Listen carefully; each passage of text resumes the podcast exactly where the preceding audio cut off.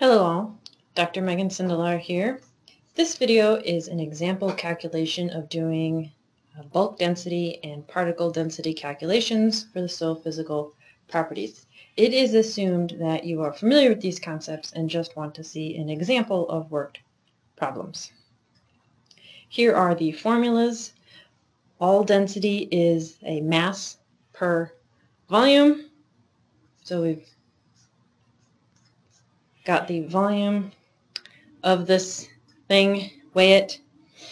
Okay, so bulk density is the mass of solids in soil. So air doesn't weigh much. Uh, water is variable, so we don't use that. Just mass of solids over the total or bulk volume of soil.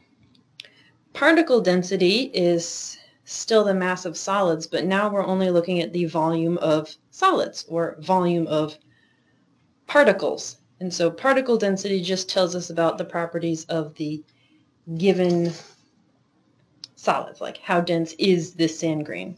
And so volume of solids is often determined by water displacement or really not determined at all. Okay, here's an example of some data you might collect in the field.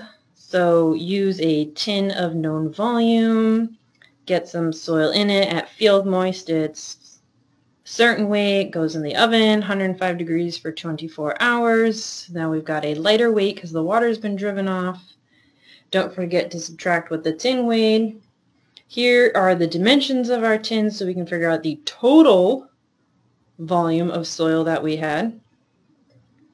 And then in some cases you might uh, grind your dry, dry soil sample, place it in water to get a displacement and that then is your volume of solids. So if it displaces 57 milliliters of water, a milliliter is equal to a cubic centimeter.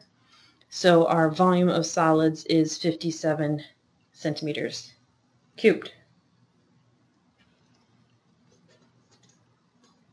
So uh, perhaps we took a sample from a location just to check if the density was ideal for our use. Uh, different Uses do call for different densities, such as road construction or plant growth. Okay, so all of these worksheet pages will be relatively similar. Got the formula here, the snippet of data that we need over here. And let us begin. Bulk density is equal to the mass of solids over the volume total. Our mass of solids would be the dry soil minus the weight of the tin. Our volume total is, in this case, 118 centimeters cubed.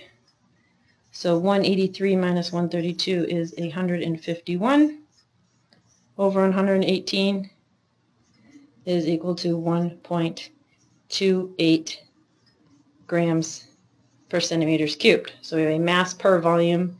Those are the appropriate units for a density. Is this a typical bulk density value?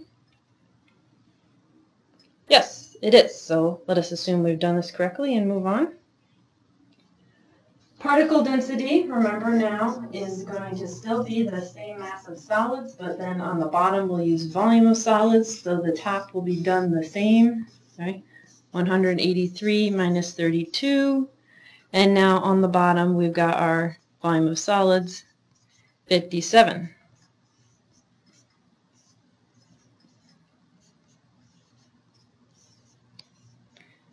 2.65 grams per centimeter cubed, 151 divided by 57. Like I said earlier, it's not too common to actually measure your volume of solids, so instead we frequently assume a particle density rather than calculate a particle density. What is the assumed particle density for most soils? Yeah, 2.65.